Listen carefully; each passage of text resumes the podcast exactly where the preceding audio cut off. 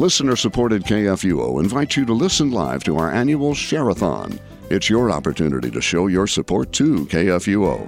If you can't join us live, please prayerfully consider supporting us by calling 314-996-1518 and asking about our giving levels. You can also click the Give Now button on our webpage. Share-a-thon 2017, April 20th, 21st, and 22nd. Today's New Testament reading is from the Epistle to the Hebrews, the 10th chapter. For since the law has but a shadow of the good things to come, instead of the true form of these realities, it can never, by the same sacrifices that are continually offered every year, make perfect those who draw near. Otherwise, would they not have ceased to be offered, since the worshippers, having once been cleansed, would no longer have any consciousness of sins? But in these sacrifices there is a remainder of sins every year, for it is impossible for the blood of bulls and goats to take away sins. Consequently, when Christ came into the world, he said, "Sacrifices and offerings you have not desired, but a body have you prepared for me. In burnt offerings and sin offerings you have taken no pleasure." Then I said, "Behold, I have come to do your will, O God, as it is written of me in the scroll of the book." When he said above, "You have neither desired nor taken pleasure in sacrifices and burnt offerings and sin offerings," these are offered according to the law, then he added, "Behold, I have come to do your will." He does away with the first in order to establish the second, and by that will we have been sanctified through the offering of the body of Jesus Christ once for all. And every priest stands daily at his service, offering repeatedly the same sacrifices which can never take away sins. But when Christ had offered for all time a single sacrifice for sins, he sat down at the right hand of God, waiting from that time until his enemies should be made a footstool for his feet. For by a single offering he has perfected for all time those who are being sanctified. And the Holy Spirit also bears witness to us, for after saying, "This is the covenant that I will make with them after those days, declares the Lord. I will put my laws on their hearts and write them on their minds." Then he adds, "I will remember their sins and their lawless deeds no more." Where there is forgiveness of these, there is no longer any offering for sin. This is the word of the Lord. For today's meditation on God's Word, we welcome Pastor Doug Minton from Trinity Lutheran Church in Slayton, Minnesota. Grace, mercy, and peace be yours through God our Father, through His resurrected Son, Jesus Christ our Lord. Amen. The Word of God which calls for our attention this morning comes to us from the Epistle to the Hebrews, the 10th chapter, particularly verse 1. For since the law has but a shadow of the good things to come, instead of the true form of these realities, it can never, by the same sacrifices that are continually offered every year, make perfect those who draw near. So far our text. Christ is risen. He is risen indeed. Alleluia. Life lived in the shadows is not the life that most of us want. Some of us are introverts. We like to be in the background. We don't want to be in the spotlight. But no one can live their entire life in the shadows and be happy. The law, as given through Moses, is a shadow.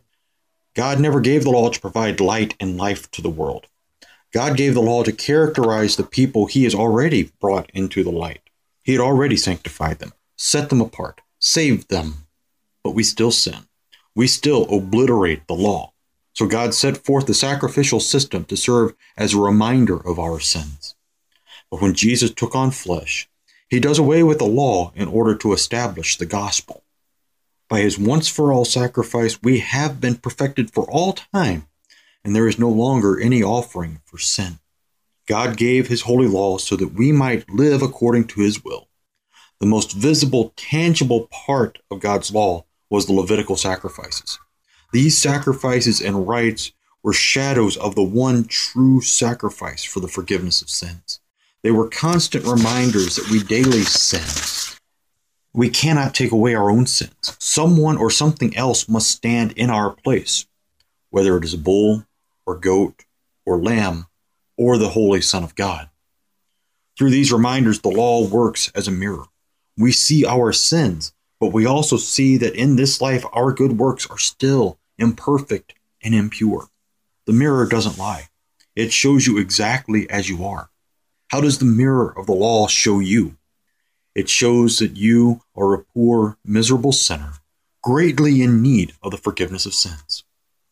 But where do you find this forgiveness? You can't find it in the law. The law only shows you how horrible your sins are. It doesn't show you the way out. It just shows you your current state of affairs. No way out. Where do you go?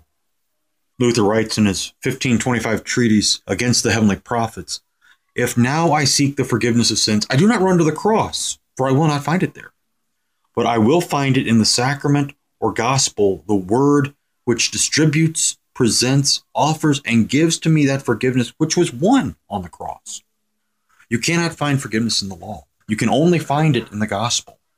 Therefore, Jesus came to fulfill the law, giving you the promises of the gospel of his death and resurrection. When Jesus fulfills the law, he does away with its guilt completely. All of that was nailed to his cross on Golgotha. Jesus still commands and encourages good works. Is this commandment and encouragement part of the law or the gospel? It's the gospel. The law does not teach how and why the good works of believers are acceptable. The gospel teaches that our spiritual offerings are acceptable to God through faith for Christ's sake. The law doesn't require faith. The law requires a checklist. The gospel requires faith. Not only requires, but also gives faith. Faith to believe in God, the healer of your soul. In this healing, you have been perfected for all time. This perfection comes because Jesus sacrificed himself once for the forgiveness of sins. When Jesus' sacrifice is given to you in your baptism and in the Lord's Supper, you are forgiven. You have become perfected through him, perfectly renewed in the resurrection, sanctified through the offering of the body of Jesus Christ. This body comes down in many ways throughout history. In the wilderness, as they were between the Red Sea and Mount Sinai, God says, "I am about to rain bread from heaven for you." Jesus says, "I am the living bread that came down from heaven." Through feasting on him as the bread of life, you are perfected once again with the forgiveness of your sins.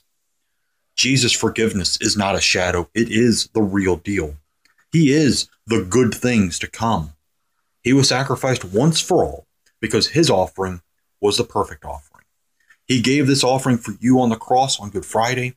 He delivers it to you through the word and actions of his gospel in life. Christ is risen. He is risen indeed. Alleluia. Amen. We thank Pastor Doug Minton from Trinity Lutheran Church in Slayton, Minnesota, for today's meditation on God's Word.